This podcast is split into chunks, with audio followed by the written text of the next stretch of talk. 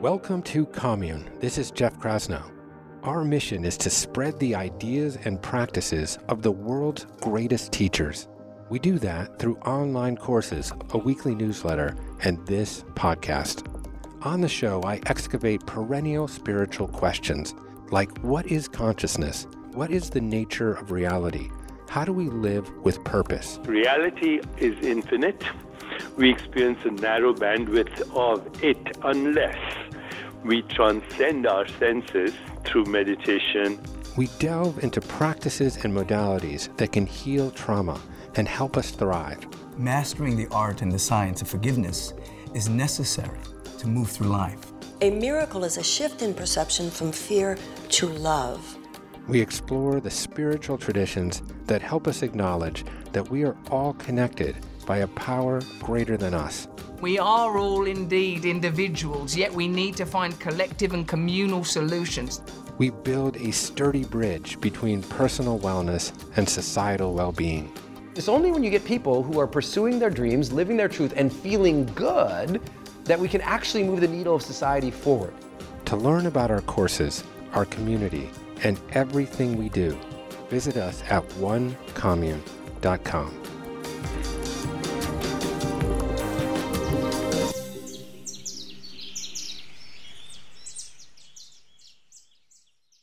Okay, welcome to the show. A quick note of self promotion before jumping into today's episode. I have published a book called Communion. It's a compendium of all my commusings essays from 2020, many of which I have read here on the show. So, in the book, I've also attached various writing exercises to the essays, exhortations for self examination and expression, if you will. So, if you are inclined to purchase one, it is available at onecommune.com slash communion. Okay, so today's guest on the show is the Indian mystic and author Sadhguru. The format diverges a bit from the normal configuration of the show. A few weeks ago, I had the distinct honor to host Sadhguru on our Topanga property at an intimate gathering. And Sadhguru was generous enough to answer a number of questions, starting with mine, but also from others in attendance. And we were fortunate enough to record it. So we convened specifically to celebrate the publishing of his new book titled Karma, in which he addresses many of the misconceptions around this term that has become embedded in the spiritual lexicon of virtually every language and culture.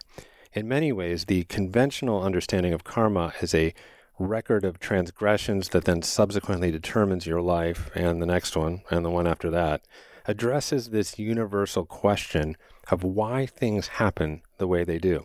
Well, Sadhguru untangles some of the confusion around our understanding of karma in a way that puts us back in the driver's seat of our own lives. He is full of wisdom and humor and parables and stories, so I'm confident that you'll enjoy this episode. And Commune has just launched a course with Sadhguru called Wisdom of the Mystic, and you can sample it for free for five days at onecommune.com slash wisdom. So without further delay, here's Sadhguru live from Commune Topanga.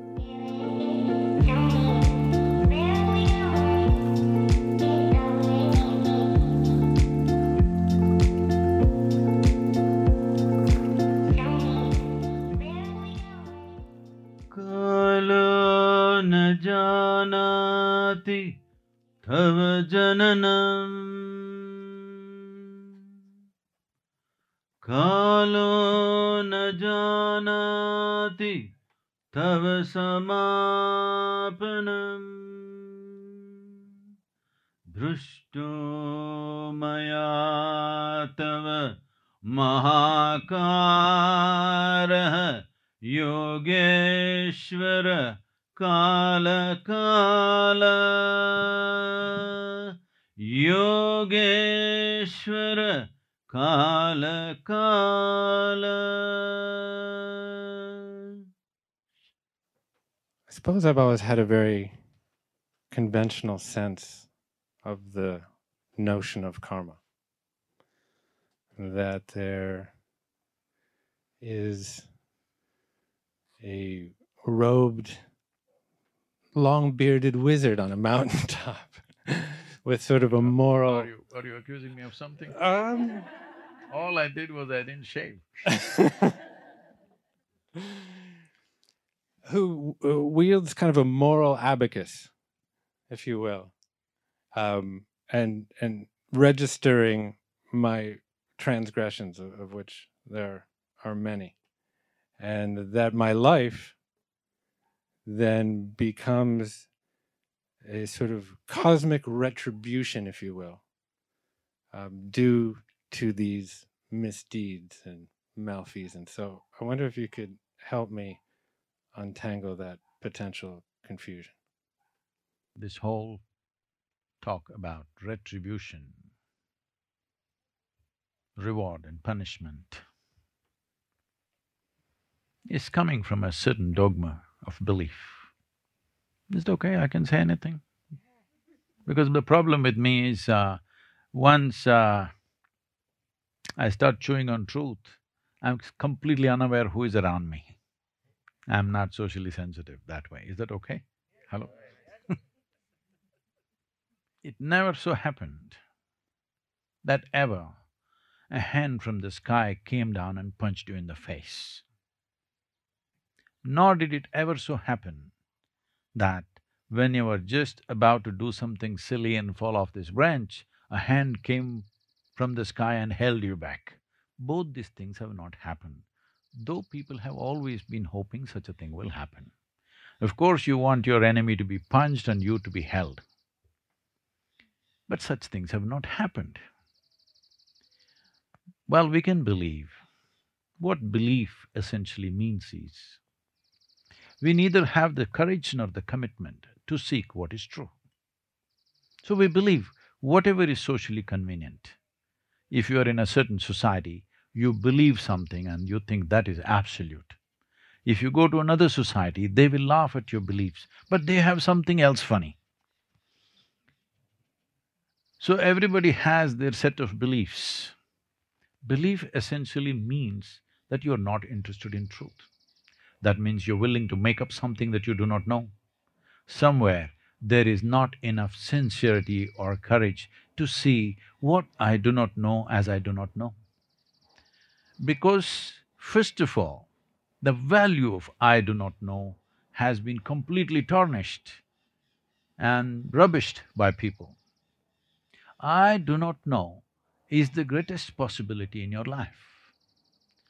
Only when you see I do not know, the longing to know, the seeking to know, and the possibility of knowing becomes a reality. Whatever I don't know, I will believe. Well, you will sleep well tonight. That's the whole thing. So you must make up your mind, first of all, are you looking for solace or are you looking for a solution in this life? If you're looking for solace, just believe something, it'll work. You'll sleep well. If everything around you is… all the situations around you are doing well, you will live okay and die. Nothing… no… nothing wrong with it, it's just limited, that's all. There's nothing wrong. There's nothing wrong in eating, sleeping, reproducing and just dying one day. What's wrong with that? We are all here because somebody ate, slept and reproduced, that's why we're here, all right. So nothing wrong with it. It is just that it's limited. If something called the madness of seeking has come to you, then it won't work, that's all. If you're a sane person, socially correct, it's perfectly fine to believe something and be happy about it. What's wrong? Nothing wrong. So, beliefs and beliefs, various types of beliefs all over the world. I'm sure many of you have traveled around the world and you know how many sorts of beliefs are there. The important thing is just to know that if we work hard enough on you from your childhood, we can make you believe just about any damn thing in the universe. Hello? We need to rub you nicely from your childhood. That's the important thing. If we leave you free till you're eight, ten, then you're trouble. We must rub you down right from the beginning so that you will simply believe what your parents believed, their parents believed, their parents believed forever, okay? Because it gives you… it's a club. You can call it by many names, but it's actually a club. You all believe one thing, you're one club, they all believe something, they're another club. But at least the clubs don't wage wars. Uh, maybe they'll have little social, uh, you know, social media tiffs. But uh, these hardcore beliefs will lead to enormous amount of confrontations and conflicts in the world. Leaving that aside. About karma. Karma is not a concept that you or me can make up. Because you need to understand, this comes from a cultural dimension and a spiritual dimension where there is no belief system as such. Well, here and there people try to create some beliefs in small pockets, but overall there is no belief system. That's why Indians are eternally confused, because there is no one belief system. About everything there is an argument, all right? If there are five people, they have ten opinions. yes. So, this is because a culture that was steeped in spirituality today only largely retains only remnants of it, the jargon of it, not the… you know, the fruit of it is not there, just the jargon is there. Uh, not that it is not at all there, it is there, but not like how it used to be where nearly at least eighty to ninety percent of the people were in some kind of spiritual practice just a few centuries ago. That is not there anymore. Because of that, lot of interpretations and misinterpretations happen. About retribution, the fundamental psychology of retribution comes from the simplistic idea of if you are a good guy, you're going to heaven, if you're a bad guy, you're going to hell. How many are going to heaven here, I want to know? Hello? You going? Good. But you must first check out what's there, you know. There's no Wi-Fi, just telling you. so, in the previous generation, if you asked how many of you want to go to heaven, ninety percent would have raised their hand. All of you. Just one person raised, maybe there are a few more, maybe ten percent will raise their hands in this generation. In the next generation, ask them how many of their… of them want their life to be managed by heaven. Nobody. Almost nobody. Not even one or two percent. So essentially, in just a matter of three, four generations, heaven is collapsing. But why is it collapsing? What is happening? Why should we go to heaven or not go to heaven? Heaven or hell, both I'm saying, I don't want to say both of them every time, so I'm just saying heaven, both. Either you fall here or there, it's… there's just a wall between the two. If you're a good guy, you fall this way, if you're a bad guy, you fall that way. I don't know where the girls go, nobody spoke about it. Always the talk is about good guys fall this way, bad guys fall that way. Where do the girls go? Nowhere has it been spoken, because uh, it's like this. Uh, what is in heaven? In the Hindu heaven, food is very good.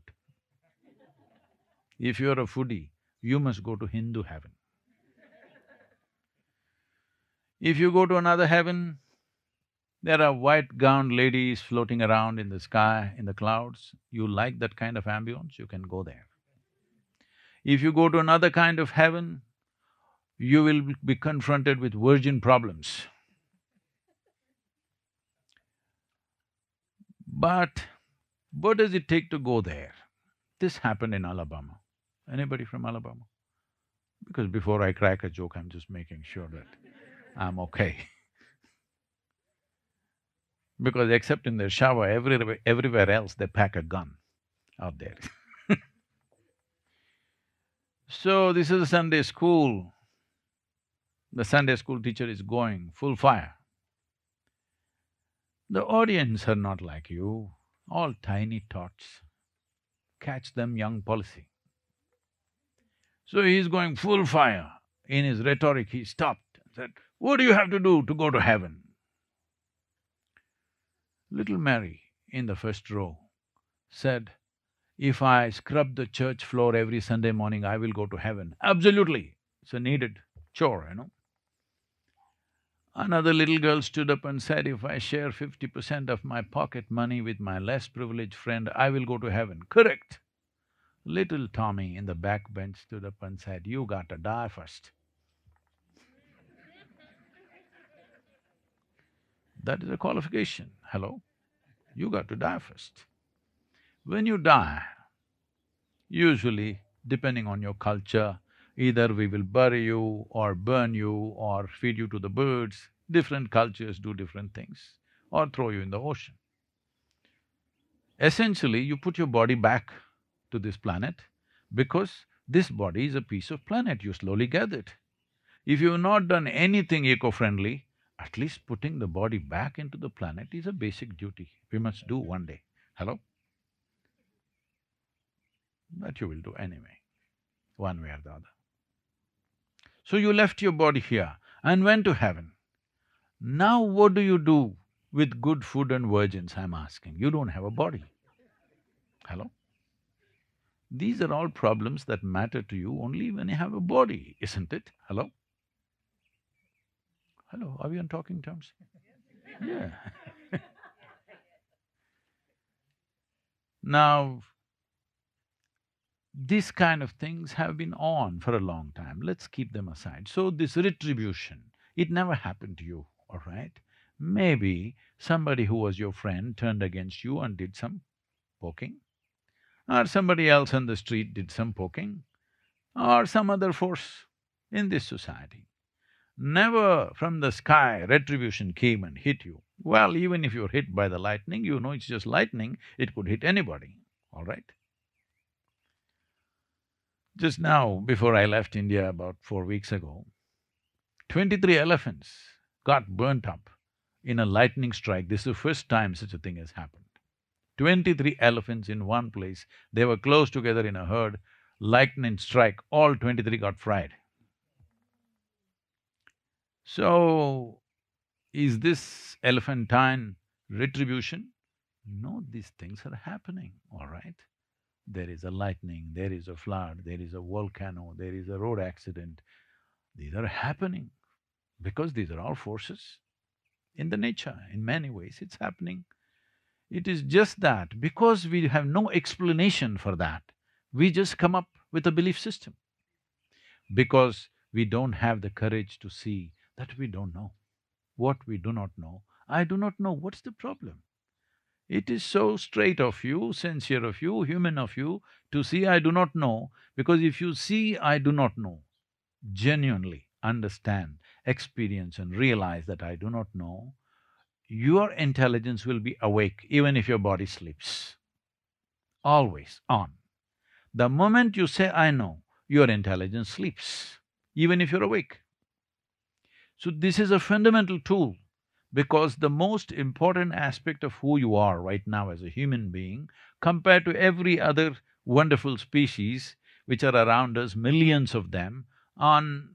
there are a heap of creatures, all right, millions of them, millions of species.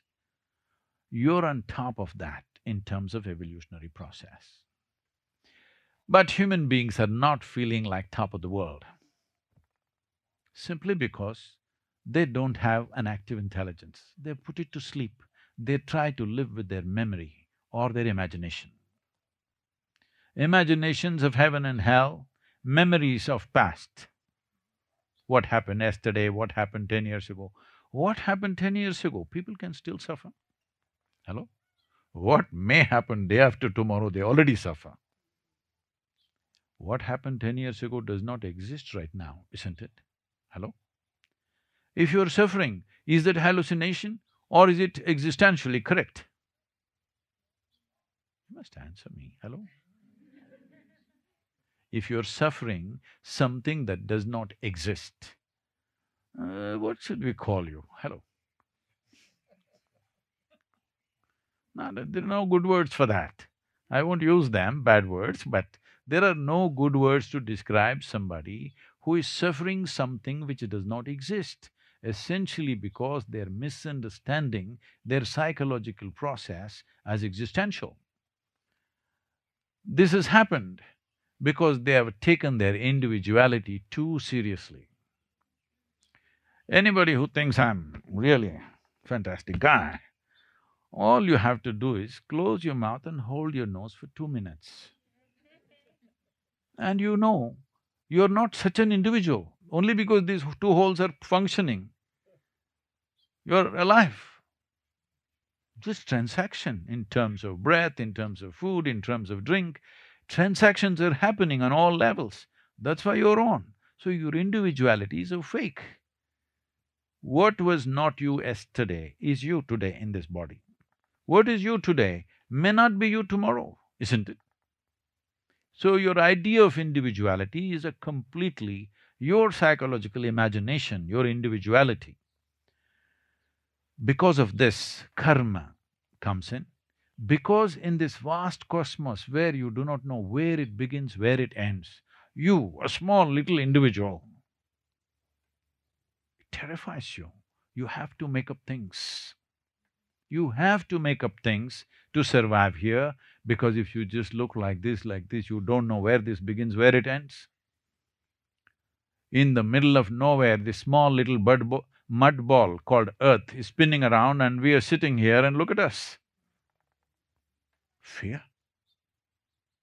Not knowing how to handle our fear, we make up something nice. Somebody's up there managing everything, don't worry, he's a good manager of things And you're suffering, you must be a bad guy. You're having a good time? Oh, you must have done some great karma somewhere. all right? so this kind of thing has been going on, reward and punishment, reward and punishment, because fear and guilt is the way to control people. Karma comes into play in your life when you understand life is not about control, life is about liberation. Any number of people coming to me and asking, Sadhguru, how to control my mind? I said, why the hell do you want to control your mind? Do you want to liberate your mind or control your mind? Oh yeah, I would like to liberate, but how to control? the problem is right now, they're having mental diarrhea. That's the problem. When you're having mental diarrhea, you think of control. No. Your mind, your intelligence, your faculties, who you are must be liberated. Boundaries should be broken, not set. Control means to set boundaries. To liberate means to break boundaries. See, look at yourself, whoever you are right now, whoever you may be, whatever you may be, you would like to be something more. Hello? Yes or no? Let's say that something more happens right now. What? What? Something more? That happened right now. What? Something more. We can go on like this.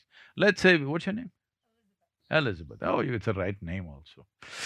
Let's say we made you the queen of this planet. hey, don't look at me hopefully. I will not commit such blunder Let's say we made you the queen of this planet. Are you fulfilled and there? No, you will want the moon, of course. We give you the moon, the solar system, just a small one. The moment you're the queen of solar system, you will look at the rest of the galaxy. We gave you one galaxy, will you close there? No. So there is something within you which wants to expand, doesn't like it doesn't like boundaries. Wherever you set the boundary, it wants to be something more and something more and something more. You're not looking for more, you're looking for all. Something within you is longing to become boundless, but right now trapped within physical limitations. What karma means is the basis of your physicality. See, right now you have a physical body.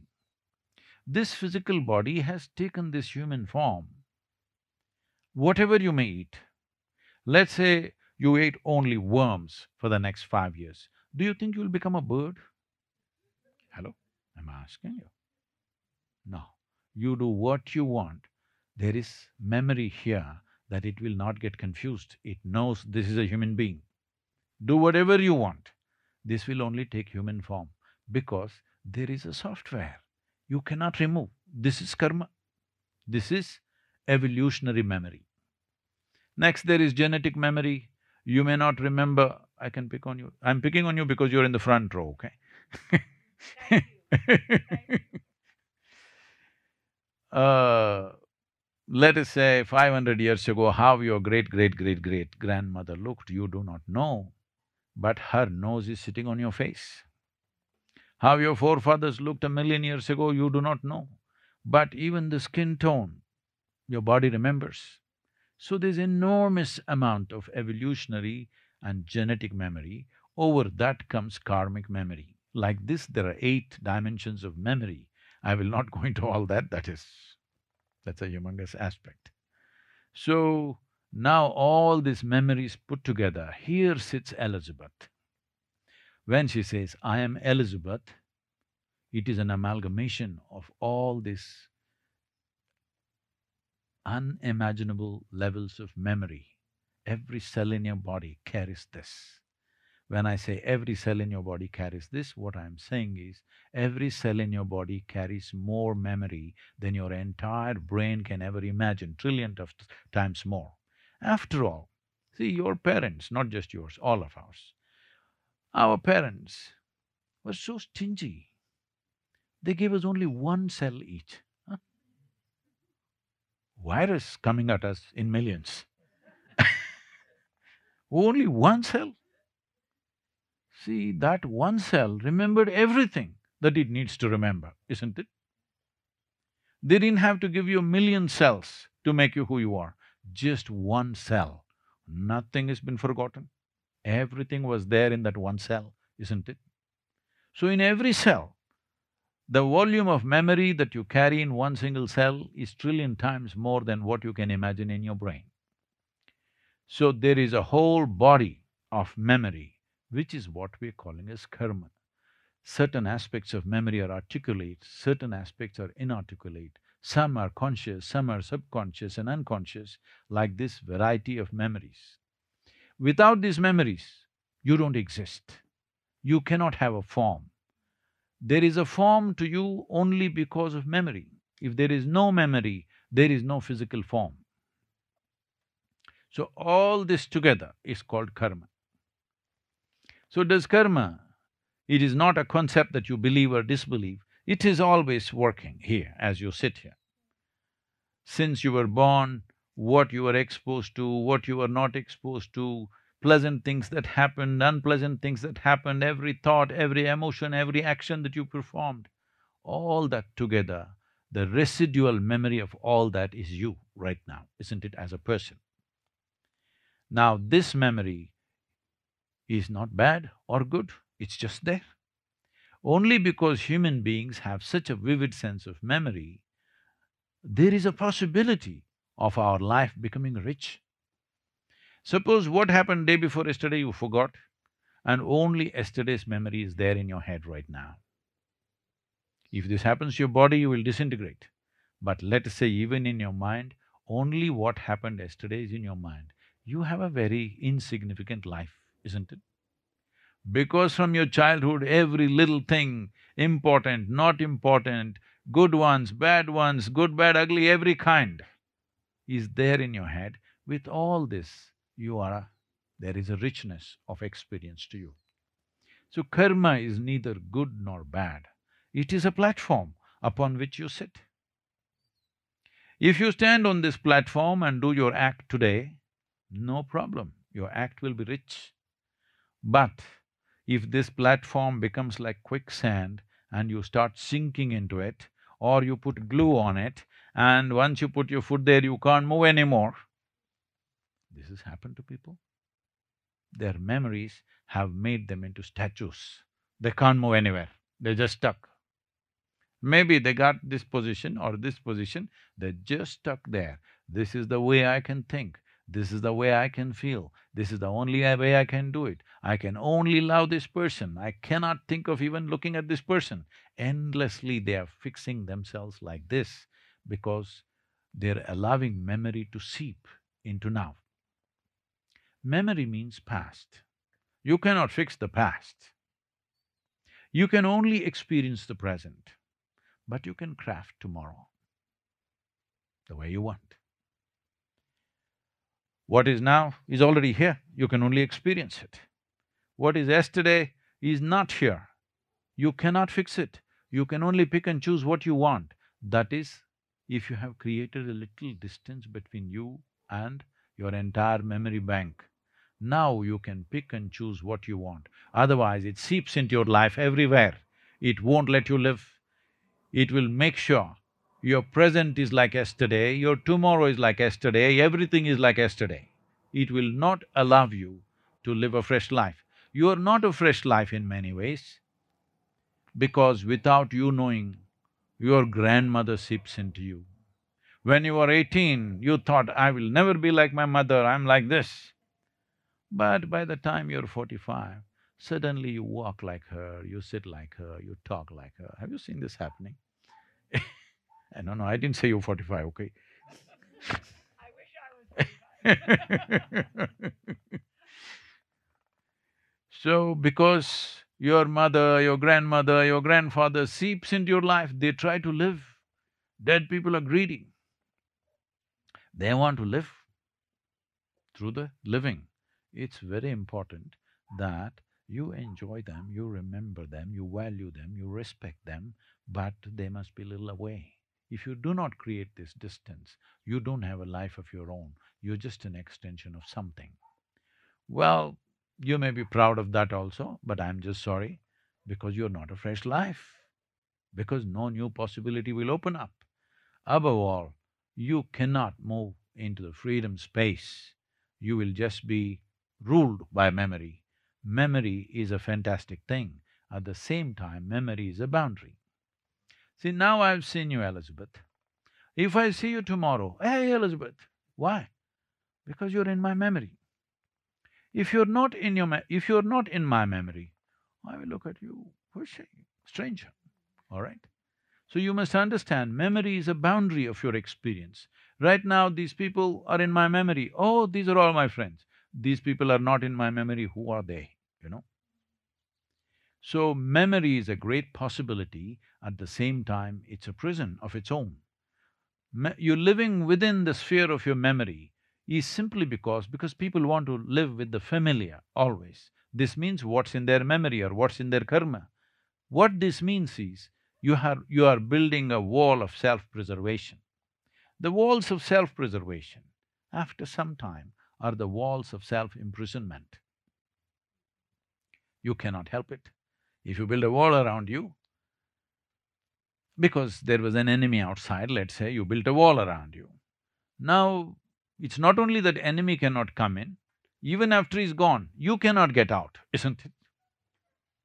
So this is karma, that your karma is a possibility, at the same time it's a limitation.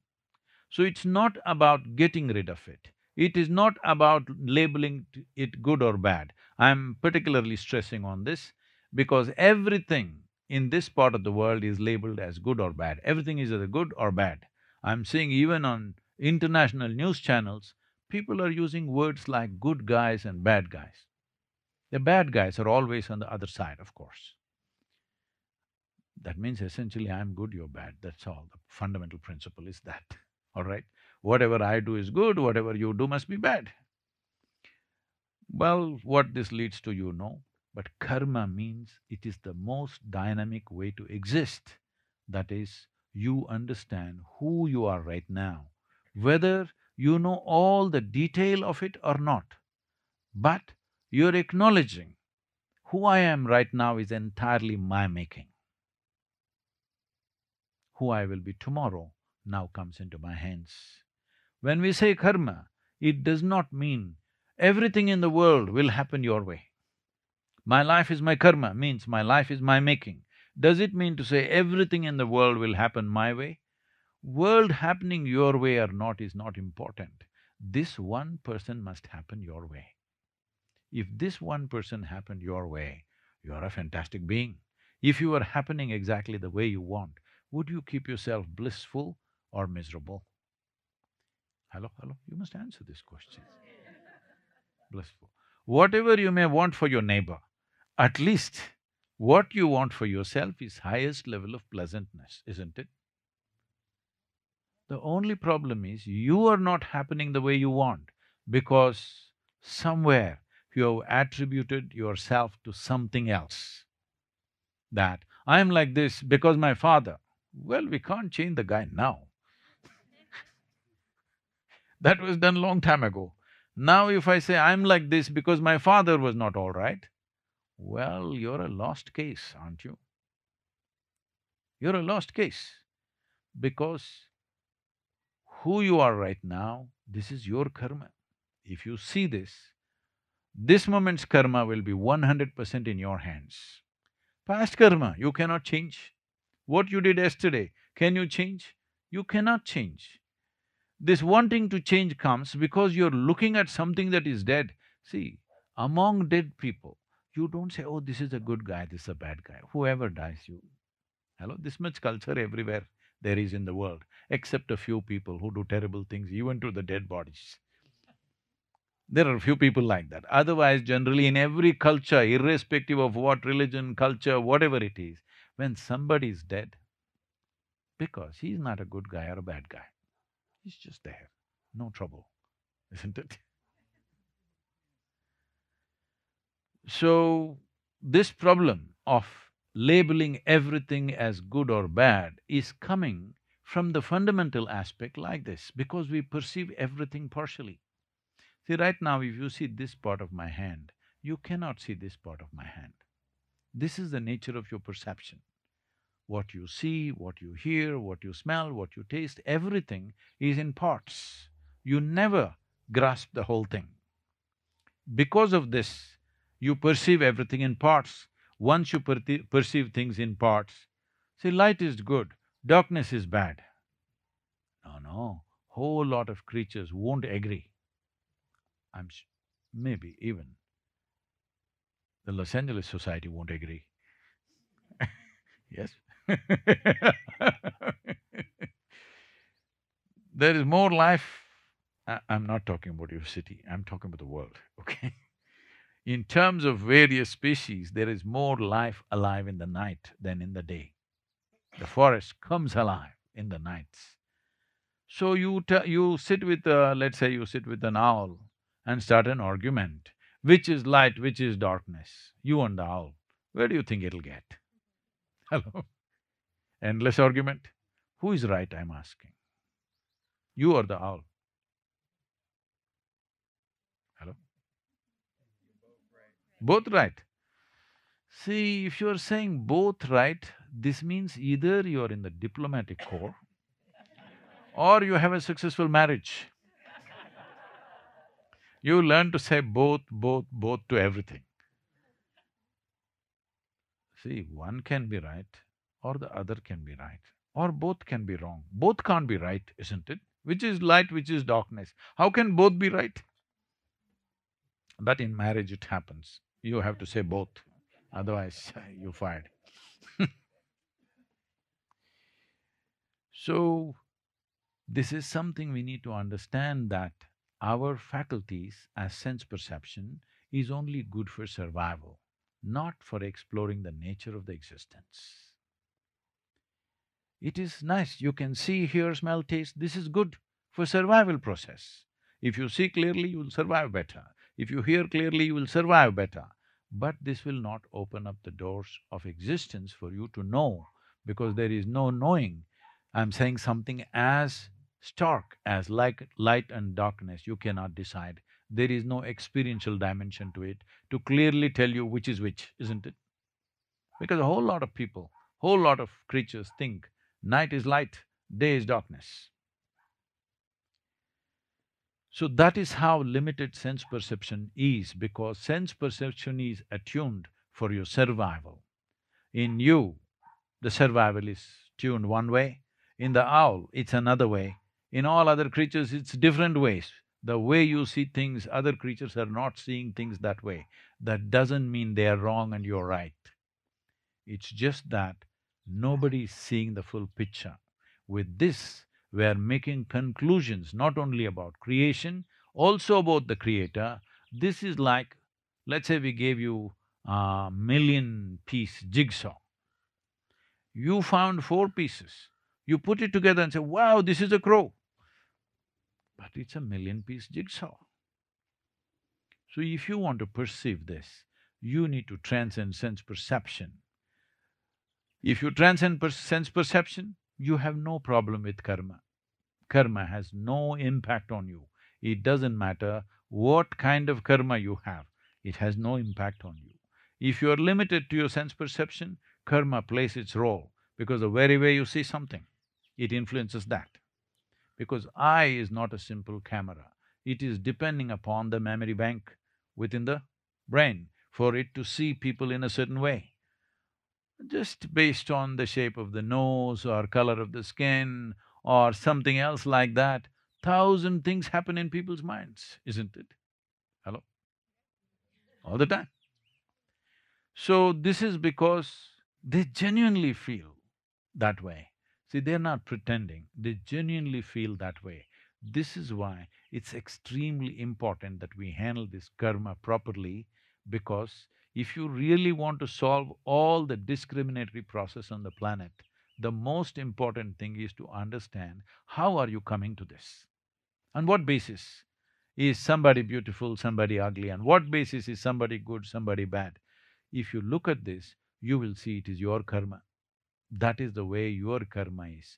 Unless you rise above that, you cannot help making judgments, this is good, this is bad, this is okay, that's ugly, that's beautiful. Like this, it goes on making without your permission, isn't it? It's not asking your permission, it just makes it automatic because the karma is there if you do not distance yourself from that. So this retribution, this idea of retribution is coming from this fundamental uh,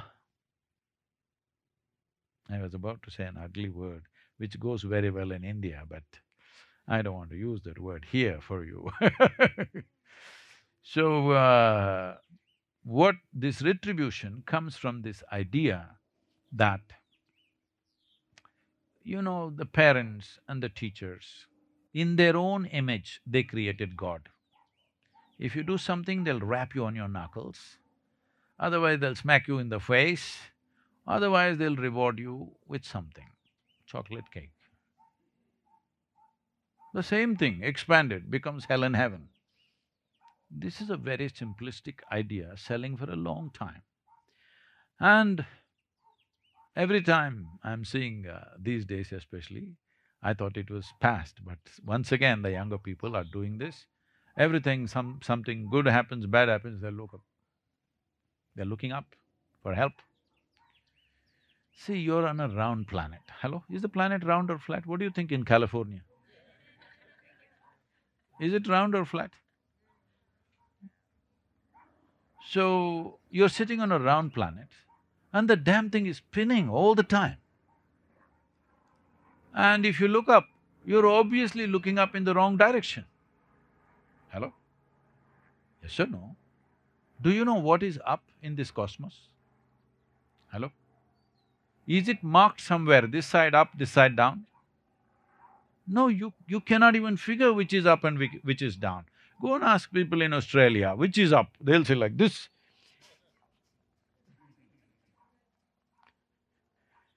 So, you do not even know what is up and what is down, but you're so knowledgeable about what is up there.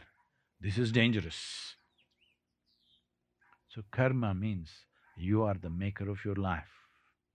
When you… it doesn't mean that you created the planet, okay? It doesn't mean you created the cosmos. No, no, no. The maker of your life.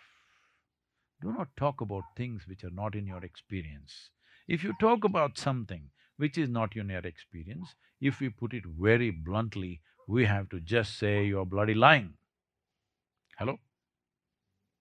Just… just look at the society, look at the scriptures, look at the religions, look at the philosophies, sincerely, just as a simple human being, look at it. How much lie, how much truth? Enormous amount of lies passing on from generation to generation, generation to generation. If you stop this, then you will come to terms with your karma and you can become the maker of your life. If you… you know, I may think I'm a yogi from southern India, okay, mystic from southern India, not an easy thing. So if I walk off this thing, well, I will crash on my head. Or you think I'll walk away in the air? What do you think? Hey, come on, have some trust. This happened. A Jewish rabbi went to Israel. He was very excited, first time from America he went to Israel and uh, he went to Lake Galilee. So he asked the boatman, I want to take a ride. Take me across the lake and bring me back. How much? The guy said, five hundred dollars. I said, what? For a half an hour boat ride, five hundred dollars? It shouldn't cost more than fifty. He said, five hundred dollars, are you not getting it? Because this is not just a lake, this is a sacred place. Do you know, on this lake, Jesus himself walked upon the water. Then the rabbi looked at the boatman and said, Well, I can imagine, at this price, anybody would walk.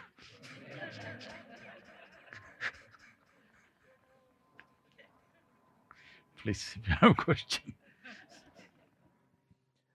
Hi, Sadhguru. My name is Majid. I have a um, personal question. Um, when the COVID came uh, about, I felt that um, it was a pause for me from, uh, as you said, as a human being, I was always doing and there was in a rat race. And I thought it was a pause for me to really become a being.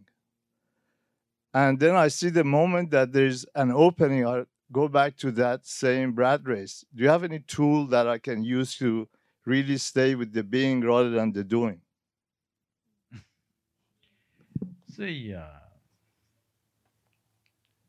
a being does not mean that you don't have to do, or if you do, your being is not going to get corrupted.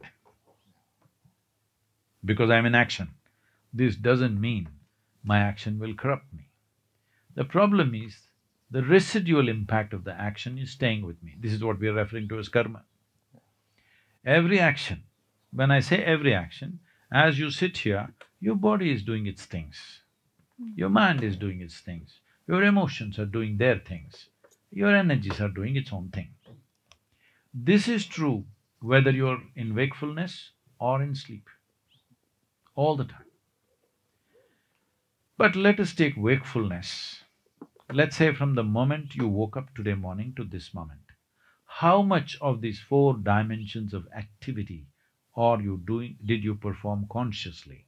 if you look at it, for almost everybody in the world, it's way below one percent.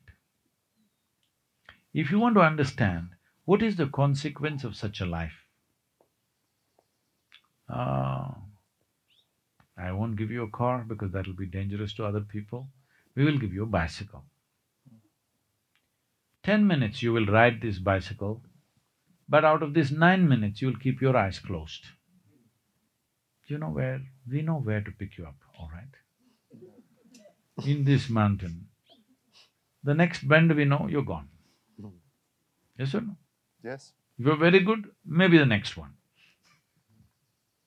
So, right now, when you live accidentally, anxiety is normal. Because people are so anxious, they think their activity is a problem. In every activity, they're anxious, what will happen, what will happen? Because of this, they think activity is a problem. No, no, activity is not the problem, your anxiety is the problem. Anxiety has come because you're living accidentally. If you live consciously, why would you be anxious? If you live consciously, your thought and emotion would happen the way you want it. If it happened the way you want, will you create anxiety? No.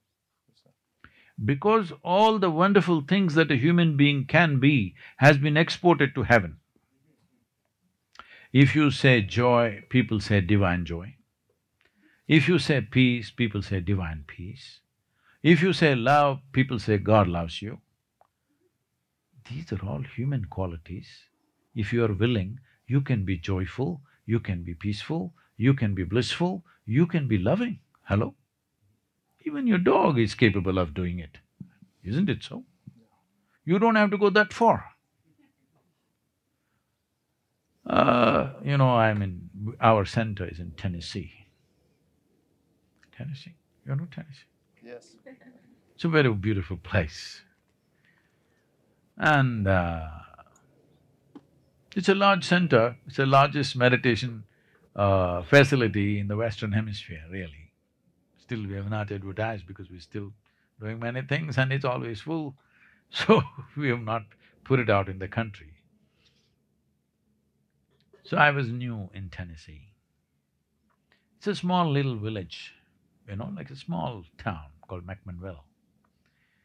So I'm walking through this town and I'm new there and uh, I'm smiling and saying hello to people. Some people very friendly and saying hello. Some people look through me like that because I'm just on the edge. Anybody a shade darker than this cannot be there in that town. I'm just on the edge, you know So they're looking at me like that. Then one huge man, this wide and over six feet tall, comes and stands close to me, just a few inches away. I have to look at him like this. He looks down at me and says, God loves us. I said, the way you are, only God can love you. Before it went through years and all those complicated wires and got there, I was gone.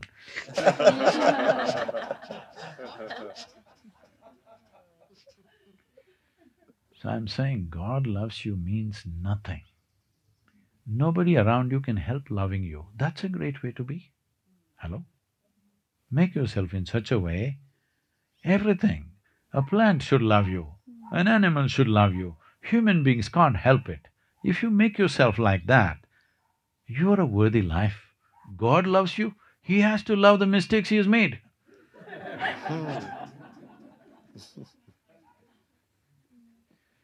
So, being is not against you doing. It is just that life happens this way being, doing, and then having. But right now, you've created a whole society where it's always about having. What is it? It's called, I'm sorry, what is it? It's American dream. Most destructive idea because they're telling me if all the 7.6 billion people on the planet should have what an average American citizen has, we need four and a half planets. But we know we have only half. We have only half a planet, half has been scraped out, all right? So, it is a bad dream, but it's come true for a whole lot of people. So, first thing is having, I want that, that, that. What to do? Do something. Do whatever the hell, but get those things. So, first having, then doing. Because you do this, you become something. This is completely against the natural order of life. So, most successful people have the most miserable faces on the planet. Please look at this. I was, uh, you know, like I've been regularly there at the World Economic Forum. In 2008, when I was there, there was a little bit of a market fall and there was a kind of a minor depression in the market. These are all about twelve hundred people, everybody is a multi-billionaire, all right? That year, they were all a little few billions less than what they were three months ago. There was a huge depression. Mm-hmm. So they asked me to handle uh, a, a, uh, a, a session called uh, mm, what recession and depression. I said, see, recession is bad enough. Now you're depressed. But now what is the choice we have? See, if the economy booms, if all of you guys multiply your billions, and economy booms, we are damned. If the economy goes into recession, you're depressed. I prefer that you're depressed rather than all of us being damned. yes, I'm telling you, if everybody… see, fortunately fifty percent of the world's population is lazy. and they're the ones who are saving the world. Yes. If everybody used all their talent and intelligence and activity and everything, they became full-on busy, the world is finished in the next 10, 15 years' time. Fifty percent of the population is lazy and they are saving the world. And it's such a shame that it's not human intelligence which saves this world, it's not human love which saves this world, it's not human sense which saves this world, it's human lethargy which saves the world. That's not nice, isn't it? But that's a reality right now. So don't think being means not doing. Establish your way of being and do whatever is needed in the world. What you get to have will get to have. Don't put what you want first and then start doing things. This has become the norm, unfortunately, in this part of the world, for which everybody is going to pay a price.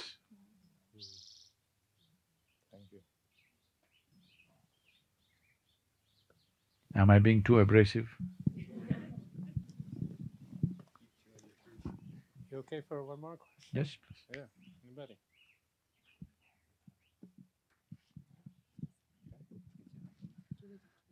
Hello. Very wise words. Really enjoying the session. I just want to ask you for one recommendation on what to do with those that we love around us that have become depressed, that they don't want any help, but you still care enough to want to help, and they're not letting them get helped.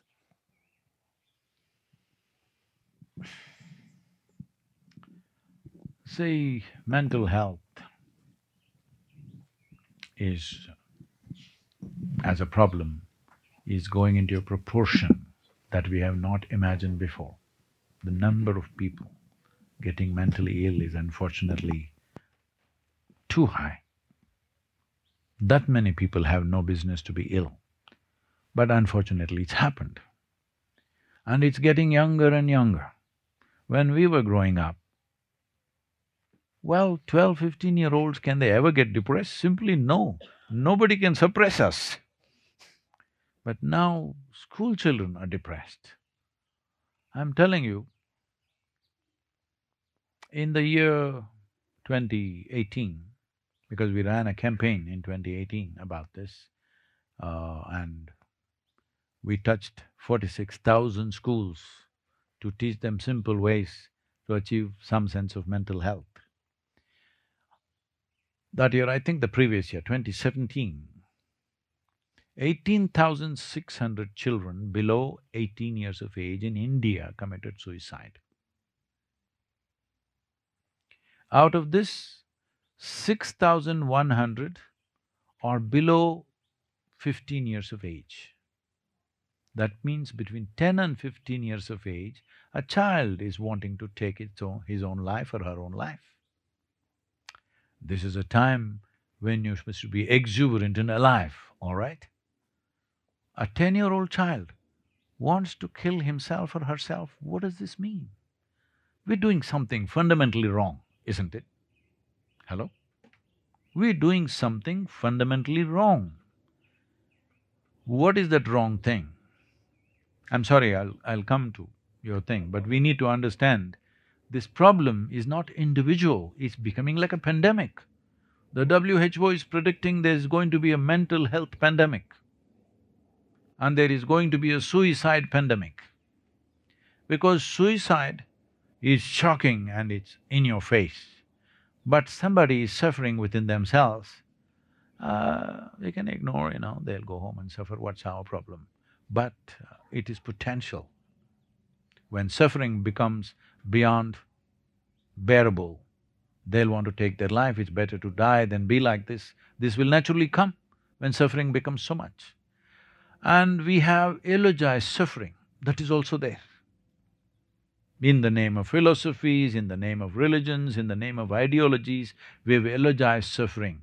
We think suffering makes you profound. Well, if you have a miserable face, does it mean to say you're profound? Unfortunately, this has been so in the world, this image has been created. So there are many, many, many aspects, I don't want to go into all that. How do we help them? See, one thing is, when once somebody is depressed or in some kind of mental state, I don't want to give it a name, depression, manic depression, this, this, these are more and more labels to people, it's not necessary. They are not feeling healthy and happy, that's all. Essentially, there is a natural urge within you to have pleasantness of body, pleasantness of mind, pleasantness of emotion, and pleasantness of life, and pleasantness of atmosphere around us. Isn't it so? Is there a natural longing in every life? If your body becomes pleasant, we call this health. If it becomes very pleasant, we call it pleasure. If your mind becomes pleasant, we call this peace. If it becomes very pleasant, we call it joy. If your emotions become pleasant, we call this love. If it becomes very pleasant, we call this compassion. If your very life energies become pleasant, we call this bliss. If it becomes very pleasant, we call it ecstasy. If your surroundings become pleasant, we call it success. Only to create pleasantness of surrounding, you need the cooperation of all these people right now. If you want to keep this atmosphere pleasant, we need the cooperation of all these people. Any one of them can freak right now. Please don't, I'm, don't think that's an instruction But for pleasantness of body, pleasantness of mind, pleasantness of emotion and pleasantness of energy, it is one hundred percent my business, isn't it? This is why karma is very important. The way I experience my life is hundred percent my business. What happens around me is not hundred percent anybody's. Everybody has a piece in it, isn't it? Maybe you can push for a bigger piece, but nobody has hundred percent control over the external situation. But what happens here is hundred percent my situation, isn't it? This has not been inculcated, in, inculcated in children. We, right from young age, we are telling them, if you don't have this, oh, you have failed your exam and you're happy? How can you be? Hello? you know, I… Uh, can I say, say something about myself? Because there are no children I can say, no school-going children at least. When I went to school, all these monthly tests were there. I was very consistent, I always got six zeros. Because I never wrote anything, not a word. If they insisted, I wrote my name. Otherwise, I just gave it. And then, uh, I don't know how it comes in United States. In India, for some reason, these stupid report cards are always yellow cards. They're not sealed, just folded like this. So every month this report card comes and within the classroom, uh, some people are strutting around because uh, they are first, second, third, something. Some people are sitting and crying, they're afraid to go home because they didn't get whatever number they wanted. I just took it and gave it to my father. And my father always blew. I thought my teacher is writing some nasty love letter to my dad. And he's… every time he sees this yellow card, he just blows. I never once opened and saw, because I thought this is a transaction between my teacher and him, why should I look into it, you know Once, uh, you know, but always I passed, I never got retained. I always… the final exam came, I just wrote enough to go to the next class because I don't want to be left in the old one, I want to go. So when I passed like this, uh, I got thirty-third rank. My father asked, uh, how many students in your class? I said, thirty-three. so you got thirty-third rank? I said, yeah, isn't that the highest number? no, no, you must be number one. What number one means this ugly thing is that you want to sit on top of all these people. You're teaching children from day one that everybody should be below you always. What you enjoy is not your success. What you enjoy is other people's failure. This is sickness. You're setting forth sickness from the very beginning. From the very beginning. Don't be surprised that so many children are becoming mentally ill. This is a fundamental. There are many, many other aspects in the society, and that continues everywhere. If your car is little shinier than my car, I'm supposed to feel depressed. This is marketing. In India, they're advertising, neighbor's envy. You know, television set, neighbor's envy. That's why you buy it. I met a very doyen of Indian automobile industry and he's a… he's a wonderful man. He's managing one of the largest companies in the world. And uh, he's passionately involved with flying and automobiles, racing and everything. So we met, he came to the yoga center and uh, everybody thought we were going to talk spirituality, but we are talking engines, we're talking airplanes, both of us are, are helicopter pilots, we're discussing, all these people are sitting and watching. We want some spirituality, but no engine is very spiritual if you do it, tune it right So this was going on and then I said, see, I read all the automobile advertise, advertisements that come in the newspaper and magazines.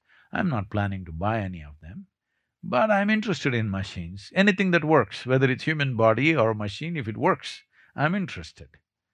Then I say, what's happened? You're such a passionate automobile person, inter internal combustion engine has ruled our lives since we were 10, 12 years of age. Now I know you're all Tesla people. Uh, uh, but I said, when I look at your advertisements, they're talking about the leather, they're talking about the, you know, the wooden paneling, they're talking about the stereo. What is it that you're selling, a car or a sitting room?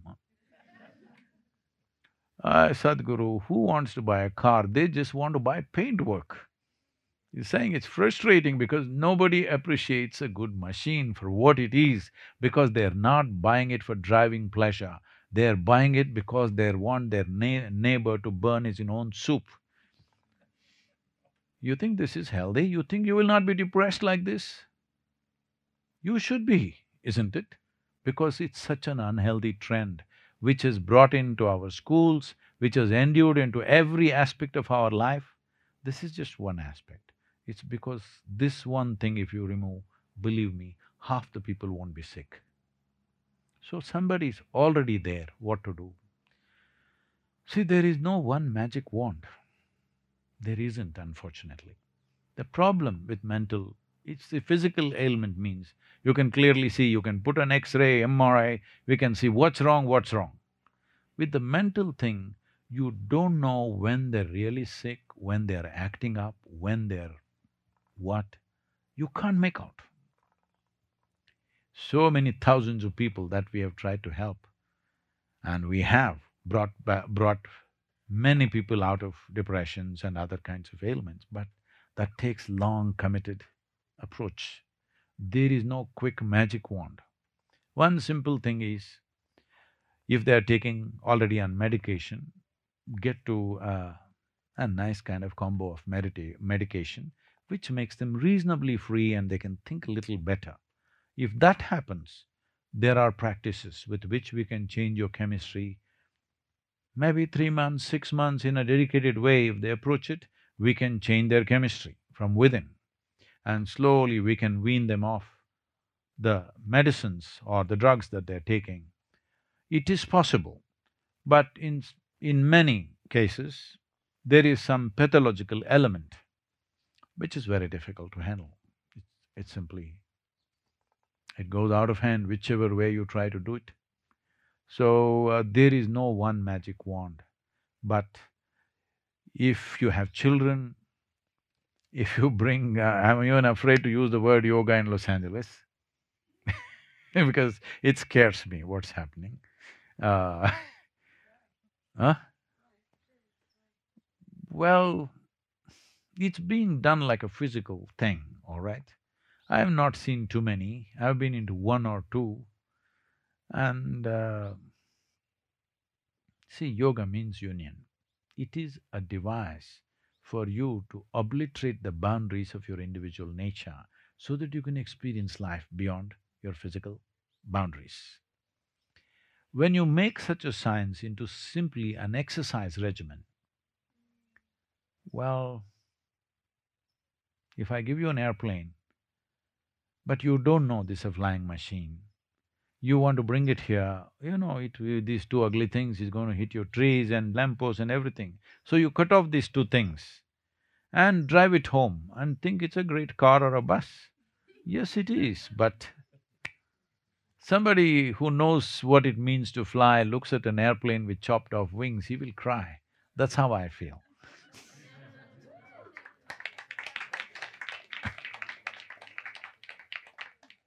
So there are yogic systems, I'm not talking yogic asanas, there are yogic systems with which you can change your very chemistry, but this needs a disciplined approach, it's not a magic wand, you have to work. So if there is a person like that, and obviously that person will have somebody, at least usually, unless they've crossed all boundaries, somebody that they reasonably trust and listen to, that somebody should come with that person and willing to spend three months, six months working, then it's possible, not absolutely so, it is possible. My name is Rose. How wonderful. I'm a, a, practitioner of Chinese medicine, and we talk about um, cycles of Jing, or I guess they're kind of um, phases of consciousness or life stages. Um, for women, it's more like seven years, and men usually eight. And I'm curious in talking about karma and uh, transforming our patterns or transforming in the hope of transforming our karma. Do you have a sense of whether that has a longer arc of the memory, as as you talked about, um, being transformed? See, everything that's physical in the universe is cyclical in nature. If you take an atom, something is cyclical. If you take the entire cosmos, something is cyclical. Solar system, cyclical. Our own bodies, cyclical. So what is the cycle, fundamental cycle of our human body? Well, because uh, they are making faces at me that I'm not living in time. So I will make this simple, but some part of it I think is addressed in the book. I don't know to what extent because I have not read the book. It's some time ago, some time ago since I finished the book So, uh, the shortest cycle that can happen in human body is the lunar cycle, twenty-eight days, which is the basis of our birth. Only because our mother's bodies, physiologically, our mother's bodies were in sync with the cycles of the moon, we are here today, otherwise we wouldn't be here today. So that is the shortest cycle. But in terms of karma, in terms of psychological processes, in terms of emotional aspects, cycles can be made bigger, even the physiological cycle can be stretched. If apart from the reproductive cycle, which is twenty-eight days, the rest of it you must move towards the solar cycle, which is four thousand three hundred and fifty-six days, which is nearly twelve years. That is the best cycle that you can hit. If you hit a solar cycle in your life, then you will see the external situations have no impact on you. Everything you do is completely from within you. This is something you need to achieve. There is a little bit of work to do. There is something called as Surya Kriya. If you do this Kriya, slowly you're working towards pushing yourself into larger cycle. See, if the circle is very big, it feels almost like you're going straight, isn't it? Circle is small, then your head will spin because… So if your karmic cycle gets into lunar cycle, well, you'll be gone. You'll be gone. That's why lunar and luni is collect, connected, you know? Yes, it is. If you get into the lunar cycle, physiologically, reproductive aspect of a woman, is in the lunar cycle, that's not the point. But if your karmic cycle gets into lunar spin, well, you cross limits. Let's say it went into three-month cycle, still you're psychologically very disturbed. Six months, still imbalanced. You know somebody who is off and on, depressed and going here, there, but otherwise quite efficient and doing well, maybe three-year cycle. Six-year cycle, pretty well balanced, once in a way they freak, little provocation they will freak. As it goes further away, the the atmosphere around you or the surroundings have less and less impact on you. You're not provocable. That means you become more and more of a complete life. That is when you know what it means to be. Right now, everything is in reaction. It is not a conscious response. This reaction mode is simply because the survival instinct. The survival instinct is so dominant simply because your identification with the body is so heavy right now. And body is the front end. When body is the front end, survival instinct is the most dominant instinct within you. When that is on, you can only be reaction, you cannot be conscious response to anything. So getting into the solar cycle from the lunar cycle essentially is the journey in yoga. As you know, it is called Hatha Yoga, Hatha yoga means sun and moon yoga. Ha and tha are sun and moon. So it's a journey from moon to sun. That is, you make your cycle larger and larger. As you become larger, then you see there is a relaxation in the system. The body is at ease. Here we can't do it. In India means uh, we do a cobra test for you. That is, uh, like a wild cobra, if you just pick it up, it should just come in your hands. If it notices a little bit of any agitation in you, it will go for you. If your chemistry is completely balanced, you can pick up a cobra like this, it'll simply come in your hands. You will see there are many, many images and videos where I'm handling a king cobra. King cobra has enough venom to kill an elephant. In… if it bites you in the body, six to eight minutes is all you have. It's a lot of time. So, this cobra test is very simple. You go pick up the cobra, it should come undisturbed in your hands. This is why wherever there is a yogi, there is a cobra. You have seen Adi Yogi has a cobra around him. This is a, a way of saying that he is in such a state, even if he keeps the cobra here, it never bites him because the cobra is at ease because his chemistry is absolutely balance, above all balance. Whatever talents you have, whatever intelligence you have, whatever capabilities you have, all of them will work for you only if there is a fundamental sense of balance. Above all balance, if there is no balance, your intelligence is a curse. It works against you. Right now, human beings are only suffering their intelligence. Hello? If you had half the brain that you have, you would be very peaceful. Hello? it is the cerebral activity that you're not able to handle. Lot of people think they would be better off being an earthworm. Of course, it's true. The problem is evolution, that you have been brought to a place where there is immense possibilities. Unharnessed possibilities are serious problems. Right now, that is the human state. So, whatever system, wherever it comes from, essentially you're trying to move into a larger cycle, which is definitely a good thing. Namaskaram.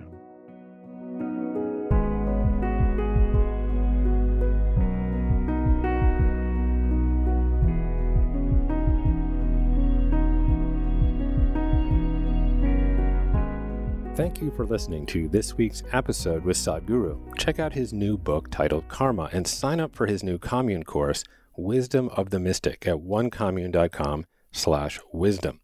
Always feel free to drop me a line at jeffk at onecommune.com and follow my occasional rantings on Instagram at Jeff Krasno. And make my mom proud by dropping us a review on Apple Podcasts. That's all from the commune for this week. My name is Jeff Krasno, and I am here for you.